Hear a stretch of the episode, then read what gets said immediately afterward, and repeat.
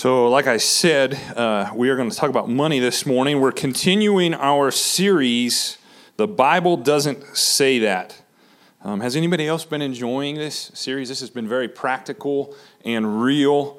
Um, in fact, I found myself this week thinking about, man, I, I don't need to judge that person. I judge a lot of people when I'm in the airport. I, people watch a lot in the airport, and I'm judging people the whole time. So I was reminded that from that last week when we looked at that passage, do not judge.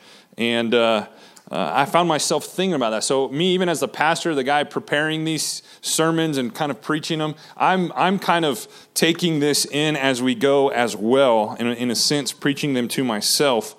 Um, but we are going to continue our series. The Bible doesn't say that.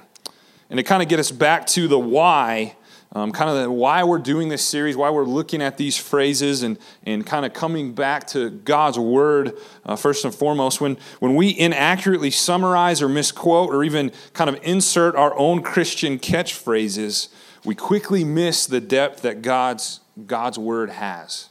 Sometimes when we when we use these quotes and they're not all bad and they have a scriptural background, but if we just stick to those, we miss the depth that God's word has for us. So uh, last week I used the example of a, an iceberg. You just see the top of the ice sticking out of the water, and we miss everything underneath the water. So when we stick to these phrases, we kind of cheapen His word and we miss the deeper riches that are found in God's word. So that's why we're kind of doing this, and, and kind of the goals that, that I want to, to get at with this is I hope that you've been challenged a little bit. Sometimes it's good to get our toes stepped on a little bit. Uh, but, but at the same time, I want you to be encouraged.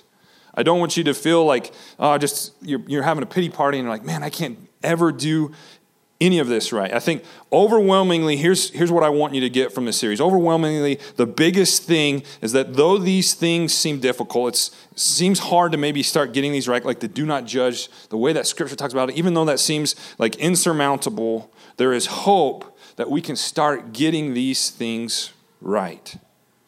That's what the gospel is about. That when we look at God's word and we look at those hard truths and it starts pushing in our heart and it challenges us, the gospel is about the fact that we can start getting those right.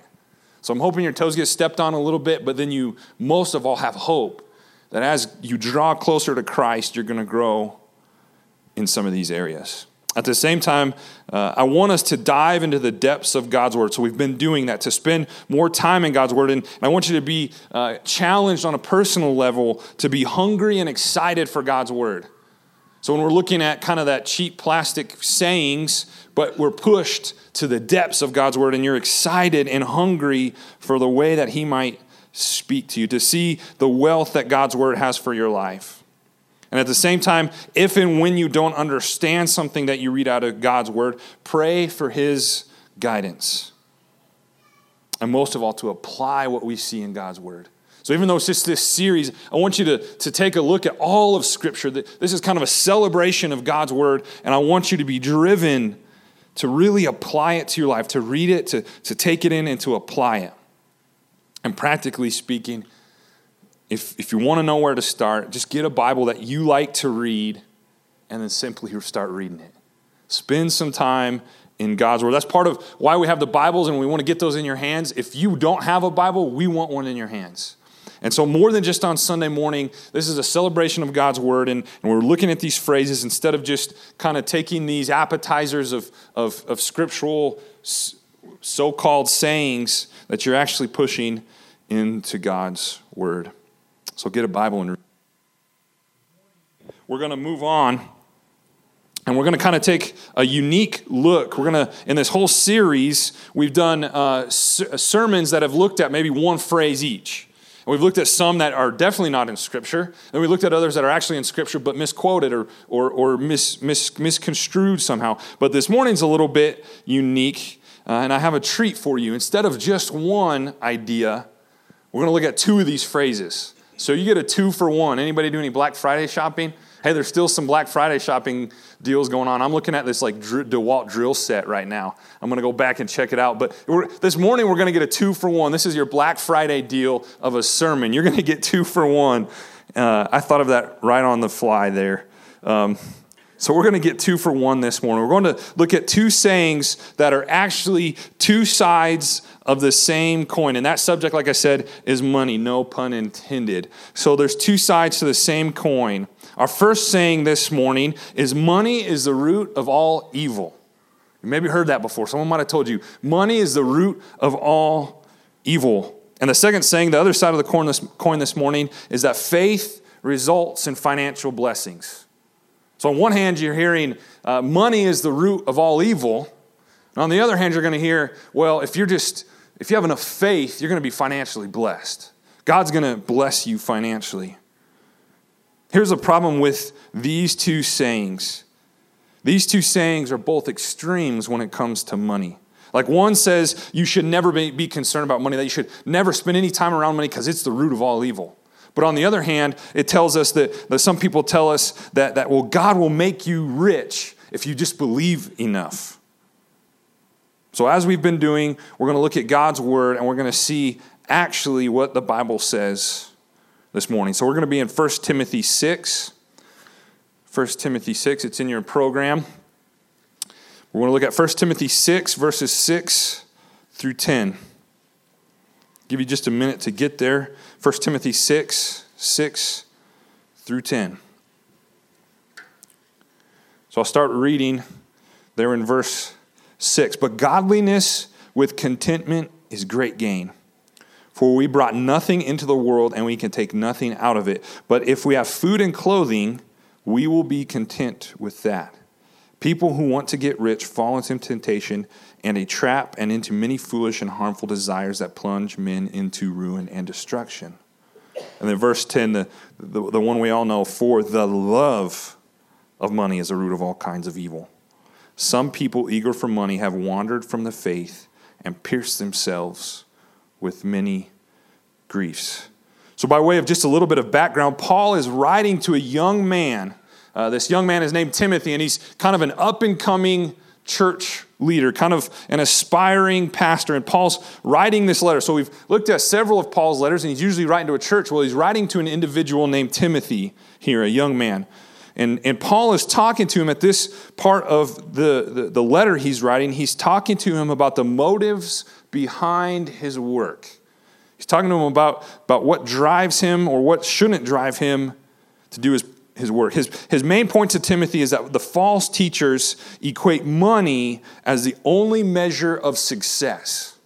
The way Paul is telling him, the false teachers are going to say money is the way to measure your success. But Paul warns him that mere religion, now Timothy's planning on being a pastor, working on being a pastor, mere religion does not equal prestige or profit. And at the same time, that faith is not a reason to wallow in the misery of being poor.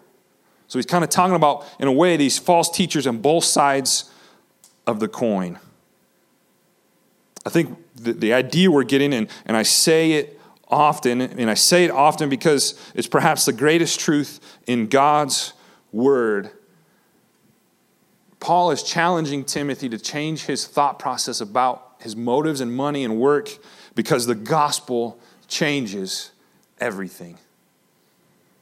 I continue to repeat that because that is one of the most important things, one of the most important truths in God's word is that the gospel changes everything. Our work, our success, our happiness no longer has to be tied just to money. The way that we see ourselves getting ahead in life is no longer tied to money. The gospel has changed our thought and process to that. For Timothy, Paul is saying that, the, the, that has, it, his heart has been changed when it comes to money. And that's where we're at in this passage.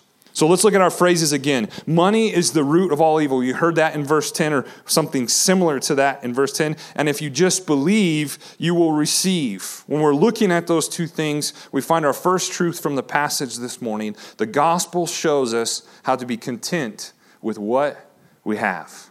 The way that the gospel changes things is the gospel shows us how to be content with what we have. That's your first point if you're following along in your program this morning. But let's look at verse 6 again. Verse 6, Paul says, But godliness with contentment is great gain. Paul is telling us that the true purpose and peace are found in godliness. That our purpose and peace in life, the reason for life, is found in godliness. When we kind of dig into this, we see that the soul was cr- not created to find contentment in the cu- accumulation of stuff. Paul is making that distinction. He's saying the, the reason for life isn't for you to find happiness and all your meaning in just the accumulation of stuff. Your contentment is found in godliness.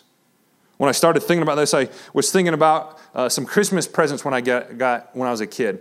And so, like, I think when we start, when we do Black Friday, we kind of kick off the Christmas, season officially, unless you're one of those weird people that puts up a tree in like the first of November. But I kind of feel like we're now officially into the Christmas season. I was thinking back when I was a kid. I remember uh, when I was a kid, I got this, this, this really cool toy called Crisscross Crash. And it was this motorized thing. And I, I think I've used this in a sermon illustration before, but it was awesome and you take your matchbox cars and it made this big like uh, clover shaped loop of, of, of a track and it was motorized so it would shoot the cars. And it was the coolest gift that i've ever gotten. So you know i woke up in the, on christmas morning ran down there and saw that gift and, and, and, and i played for it for all of about 10 minutes probably. Okay, maybe a little bit more. And I got it out like a month later. But before long, I, rem- I even remember my mom had this, uh, this like legal document box that I used to store it in. And before long, that thing was on the top shelf gathering dust. I loved that thing. I loved Crisscross Crash. In fact, if I had it today, I'd probably pull it back out again and play, for it, play with it for a little while. And then it'd go back on the shelf.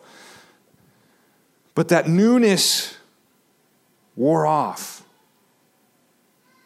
And inevitably, the next year, as Christmas rolled around, there was something new, better, greater, something else that I wanted, and I quickly forgot about that game, Crisscross Crash. It's funny how we look at some of the stuff like this and, and we seem satisfied at, at whatever age I was six, seven, eight years old, and I got crisscross crash. My identity was like almost like that's my the best thing I've got is my crisscross crash. But that newness quickly wore off.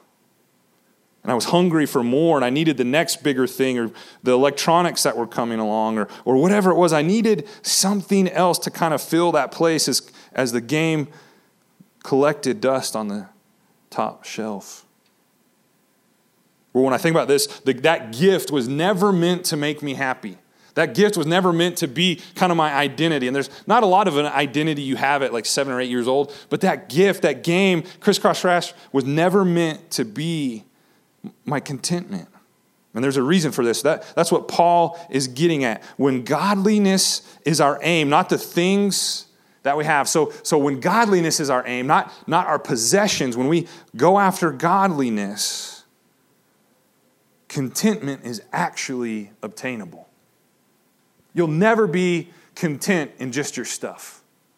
You'll never be totally fulfilled in just your stuff.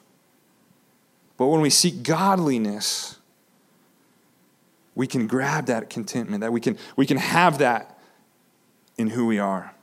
In a nutshell, Paul is saying that external circumstances should not influence our contentment. The things outside us should not influence our contentment, but utter reliance on God reminds us to be content no matter the circumstances. Like when the video was talking about this, relying on God reminds us that we can be content no matter what happens, no matter what we have, no matter what we possess. Whether that crisscross crashes, collecting dust or not, we can still be content if we rely on God. I love how Philippians 4 12 and 13, this is another misquoted verse all the time, but Paul again is talking about contentment. In verse Philippians 4 12 and 13, he says, I know what is to be in need, and I know, I know what it is to have plenty. I have learned the secret of being content in any and every situation, whether well fed or hungry, whether living in plenty or in want. I can do all things through him who gives me strength. A lot of times we like to use that verse and say, oh, I, you know, I'm trying to climb this mountain. I can do all things through Christ. No, what Paul is talking about is when it's good and when it's bad, I can be tent, content because of what Christ has done for me, what Christ has given me. So to apply this just a little bit, to, to, to push it into our lives, if you seek godliness, if you seek Christ likeness, contentment will not be far off. You can start getting a hold of that contentment. And what it means is to be start start taking on the nature of Christ. When you follow Christ and you allow him to start working in your life and, and he starts changing your heart and the things that you're doing, you become more like him. And that reliance on who he is allows us to start holding on to contentment. At the core of this, I think, is the difference between happiness and contentment. Have you ever thought through what the difference might be? That there's actually a difference between being happy and being content. And, and then being happy is not bad. In fact, we're encouraged to be happy. But the word happy comes from a Norse word, hap, which means luck or chance. Think of happy go lucky. Hap, hap is the Norse word meaning luck or chance. In this, in this sense, while it's not bad, it's fleeting. It comes and goes. You ever feel like your happiness stays around all the time? Mine sure doesn't. You know, if, when I got to clean up a, a, a puke that, that Grayson has puked all over the place, my happiness is not there. So we don't live in happiness all the time. And there's times we are happy. Man, when I was eating a plate full of turkey and, and mashed potatoes, and, you know, man, I was happy. But that's fleeting. It goes, it leaves. That's what we get from the idea of happiness. Whereas contentment comes from a Latin word, contento, go figure, meaning satisfied. Thus, when we look at contentment versus happiness, contentment is a deeply seated feeling of satisfaction. Like it's, it's deep and rooted. To put that into biblical terms, there's a deep satisfaction to know that we are deeply loved and treasured by our God. He wants relationship with us. And there's satisfaction in that. So when we trust and rely on Him, that's when we can start finding that contentment. He'll take care of us. And our souls were created to do that. Here's another way to look at it. Say, say I was up here with a $100 bill. Anybody, would anybody take a $100 bill? I should have came with a $100 bill, but I can't afford to like give that out. But, but a $100 bill is certainly going to make me happy. There's some things like, again, I'm looking at those Black Friday specials. Like, man, 100 bucks would get me a lot right now, right? It's probably the best day to spend 100 bucks. Or, or maybe you're a saver. But there is no doubt that a $100 bill, man, there's just that feeling, man, it makes me happy. Or a stack of $100 bills. Anybody ever, ever had a stack? I've never had a stack. It's always been in the bank. But a stack of $100 bills will certainly make you happy.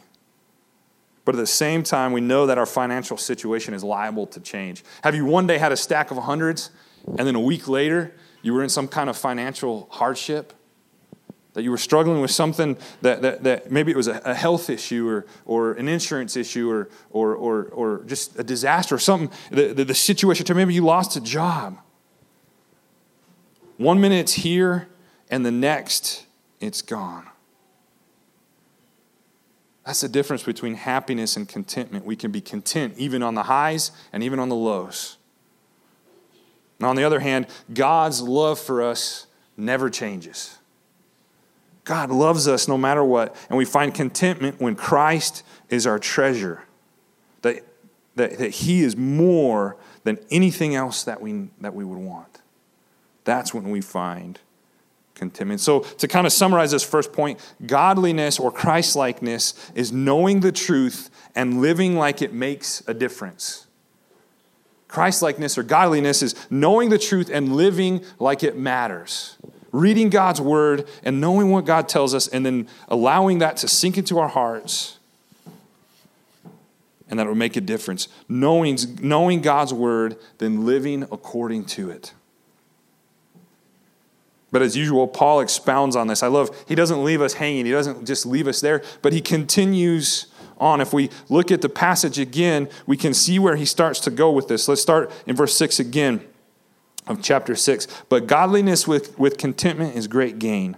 And in verse 7, for we brought nothing into the world, and we can take nothing out of it. But if we have food and clothing, we will be content with that. So Paul goes on to share how we might practically start living this way, how we practically might start finding contentment.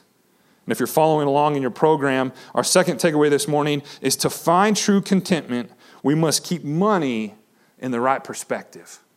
To find that real true commitment, contentment, we must keep money in the right perspective.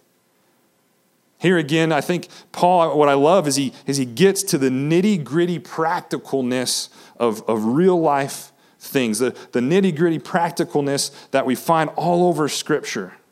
In a way, Paul's saying, I didn't come into this world with a suit on and an Amazon account. He's saying you weren't born with a bunch of clothes on and, and, and an ability to go shopping or a catalog in your hand. You didn't bring those things. We just had Lila. She had nothing when she came into this world, stark naked.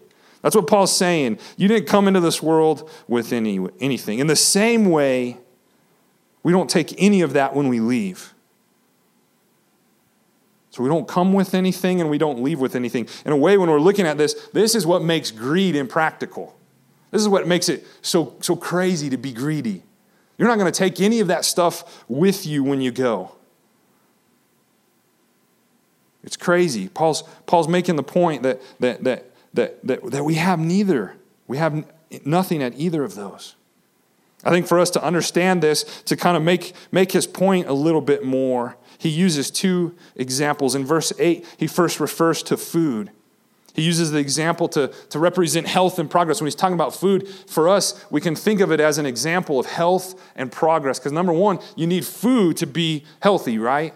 We need food, and there's nothing wrong with, in fact, I love food. I was just using that as another illustration. We need food to be healthy, to thrive, and to, to, to, to, to feel good.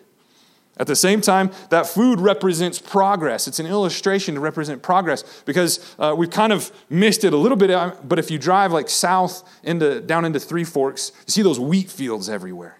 The way that it used to be is everybody had to grow their own food or get it from somebody that did.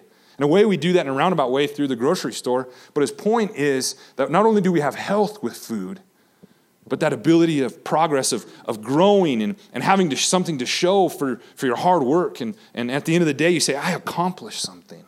So, food represents our need for, for health and progress.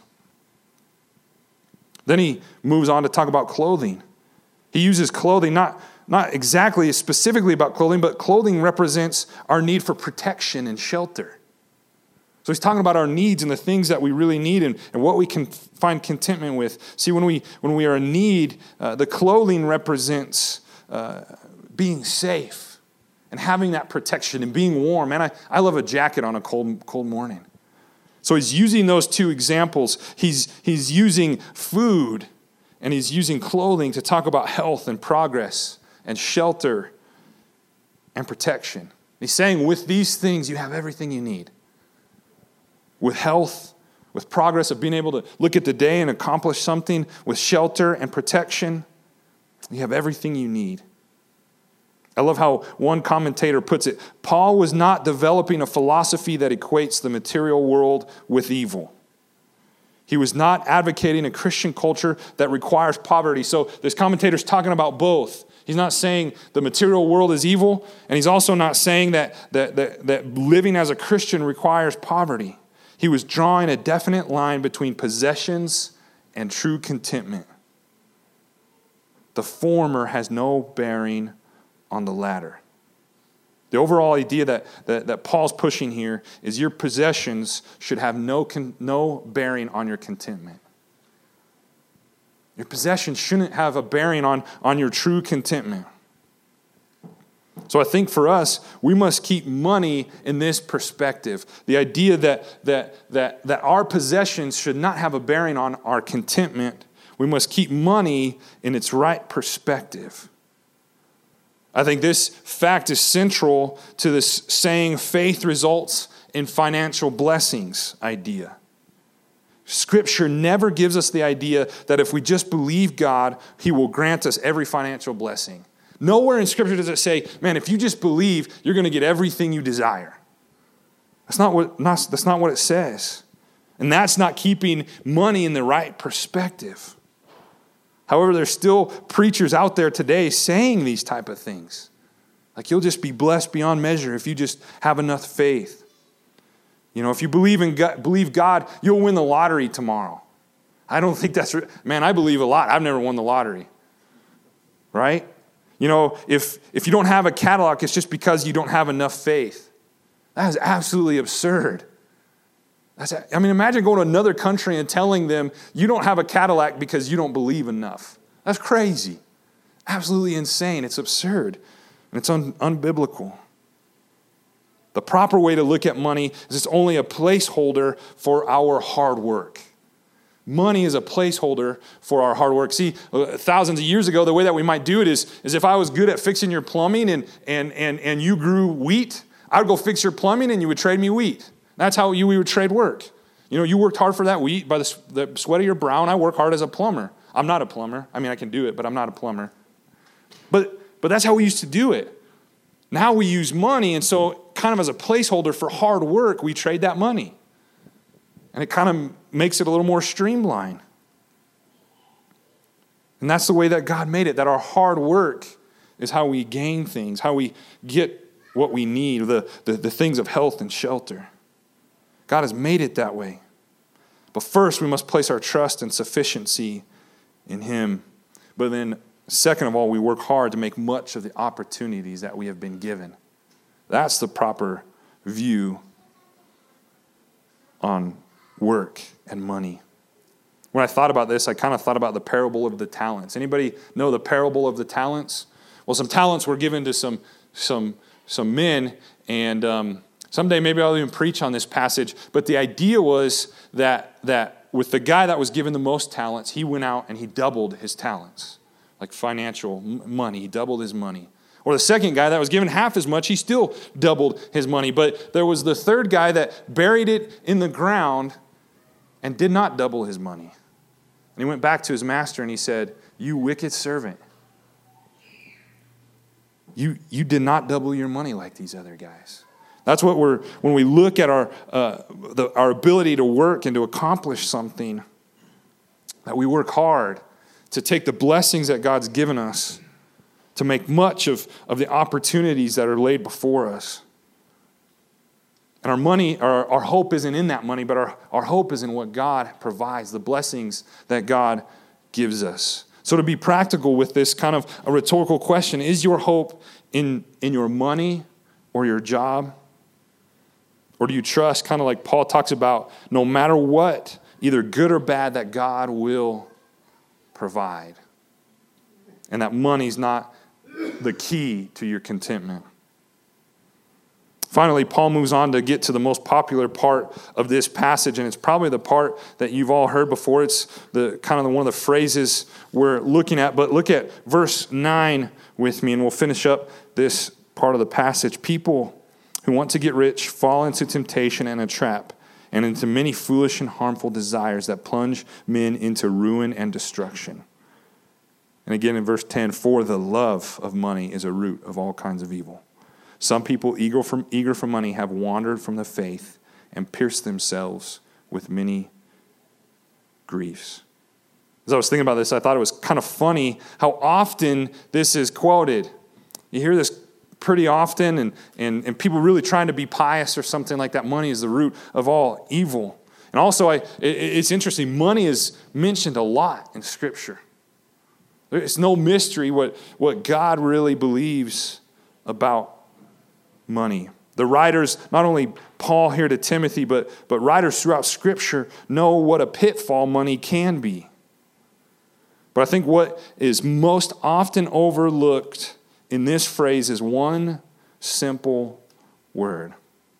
If you're looking at verse 10 again, and it's funny, I have it underlined and I have a box around this word. In verse 10, it says, For the love that word love is, is overlooked every time that this is just thrown out there. Paul's point hangs on this simple word. On one word, Paul's point is hanging on this. And the saying, the money, money is the root of all evil, falls apart without one word. It holds no water without that one word. So, when we're looking at our other two points, when we're talking about finding contentment in what we already have, what we've been given, and in godliness, and, and, and when we uh, look at keeping money in the right perspective, we can see our final point this morning. And if you're following along in your notes, our final point is money is not evil. The love of money leads to all kinds of evil. You can even see how Paul says that very thing. The love of money leads to all kinds of evil. In other words, not not all evil comes from money. We kind of get the idea when we throw that phrase out that, that everything evil comes from money somehow. Well, what Paul's really saying is not all evil comes from money, but lots of kinds of evil can come from money. I think to illustrate this a little bit, uh, we can kind of start thinking through this. It's not saying like, oh, if you have money, evil's just going to enter in. It's not saying that like money is this horrible thing we need to stay away from.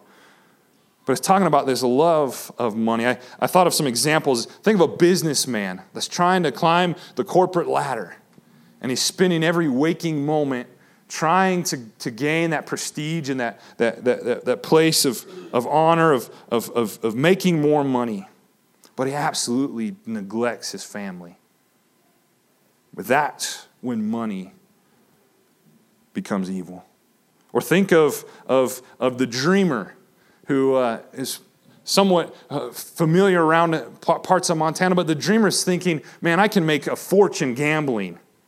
So they quit their job they go down here to Lucky Lil's or pick a, pick a casino and they start trying to gamble so that, that they can win all the money and be rich. But they've quit their job. Before you know it, they're washed up, wishing they still had their job. Or even think of a housewife that gets so focused on just buying furniture or maybe decorating the house, and she over and over again keeps renewing everything in her house. But in the midst of wanting to buy all those things to make her house better and better and better, she neglects the people around her. She neglects her kids or doesn't think about sharing and giving to people in their community or other moms that might need help. Again, the furniture is not bad, but when that's consuming and that's what her contentment is found in, that's when she misses what money is for. That's when money becomes evil. I think Paul tells us that behind all of this, at its root, is when we love stuff more than we love God. In a way, he's describing materialism. You've probably heard that word. He's talking about what materialism is. And I love this definition of materialism materialism is the desire to possess things instead of a love for the God who made those things. Materialism is a desire to possess things instead of a love for the God who made those things. I think the problem with the statement that money is the root of all evil is that it is not at all what Paul wanted us to hear.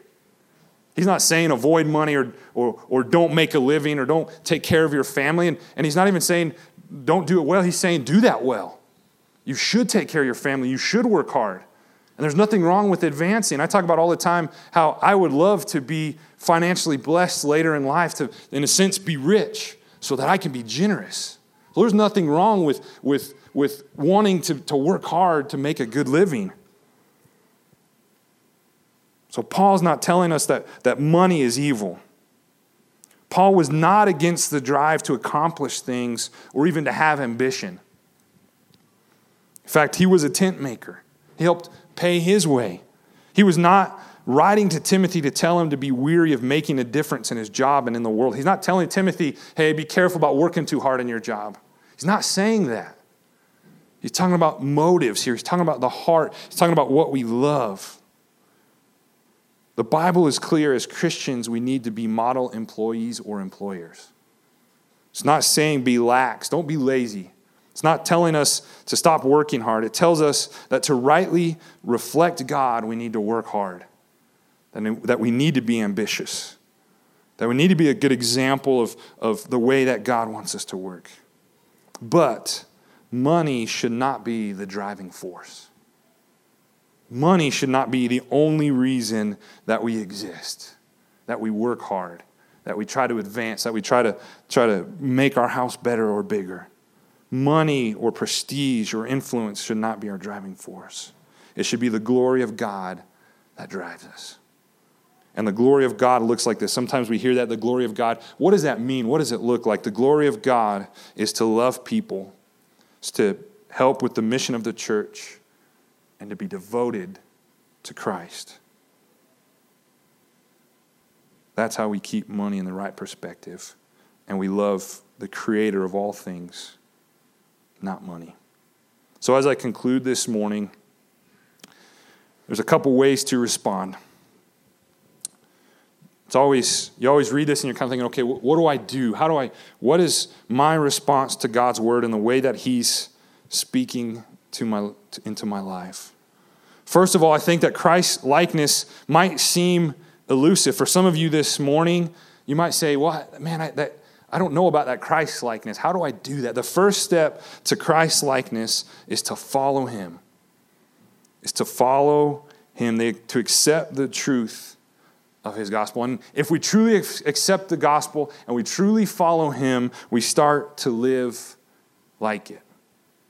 Notice how I didn't say we're perfect overnight, but we start living like Him. And He starts working on our hearts and growing us little by little. But second, the way that you, uh, a way that you can respond this morning is maybe you are a follower of Christ. Maybe you understand the gospel and, and Christ is already your everything.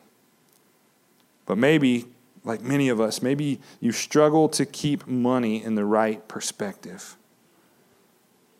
Maybe you're kind of holding that up as, as something that's more important than it needs to be.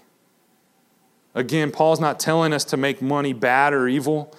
It's important to work hard and, and make a living, but, but maybe you're holding it too high. As I said at the beginning of the message, there, there is hope. There's hope for us that, that we can start to put those in the right order, that, that the way that God's done things, we can put it in the right place. The gospel tells us that we can trust God and we can grow in that Christ likeness. Maybe your challenge this morning is to kind of make that Philippians 4:13 your theme when it comes to money. Not just trying to accomplish something, but, but your theme when it comes to money. That when you have little or you have a lot, that you can do all things through Christ. That you can find contentment whether you're, you're poor or rich. And that your drive, that your goal is Christ Jesus. So, as we conclude this morning, I ask that everybody would just bow their heads and close their eyes.